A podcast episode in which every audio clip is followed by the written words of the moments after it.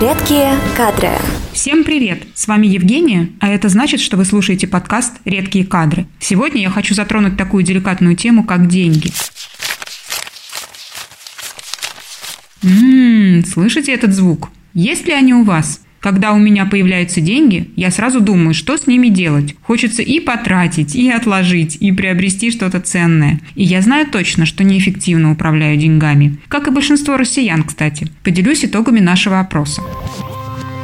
Копят ли россияне деньги? Почти половина россиян инвестирует или откладывает деньги по остаточному принципу, то есть сумма, которая остается после затрат на текущие нужды. И целый 21% не откладывает ничего вообще. Чаще всего россияне хранят деньги на рублевом вкладе в банке или под матрасом, наличными в рублях. Стоит сказать, что мужчины используют гораздо более широкий набор инструментов, чем женщины. Реже оставляя наличные, они инвестируют в акции, дают в долг и в целом чаще работают с различными методами сохранения и умножения личного капитала. Женщины же более традиционные и осторожны.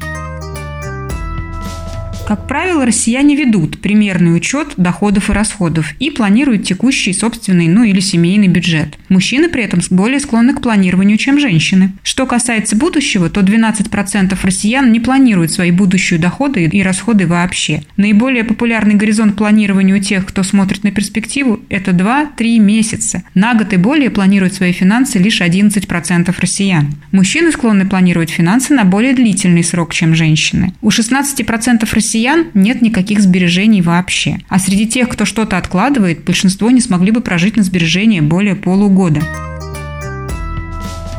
Отдельно стоит отметить, что более половины россиян никогда не изучали тему управления личными финансами, хотя в интернете и в печатных изданиях достаточно много материалов по этой проблематике. И по итогам нашего опроса мы вынуждены констатировать, что финансовая грамотность россиян находится на достаточно низком уровне. И, кстати, мало зависит от пола, возраста, категории должности и даже уровня дохода. Но что тут сказать, более половины россиян до сих пор хранят свои сбережения под матрасом, наличными деньгами в рублях. Ну и несмотря на то, что финансами в традиционной российской семье распоряжаются женщины, их знания и подходы к управлению капиталом менее грамотны, чем у мужчин в целом. Вот так вот. Итак, каких же ошибок нужно избегать в управлении своими денежками, даже если у вас их немного?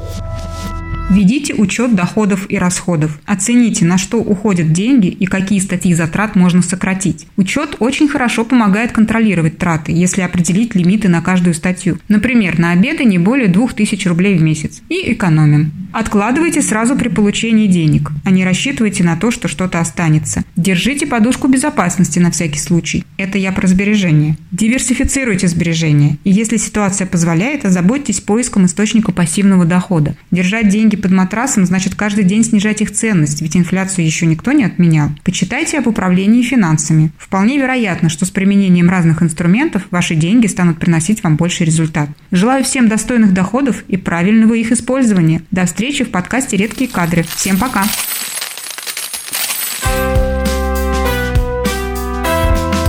Редкие кадры.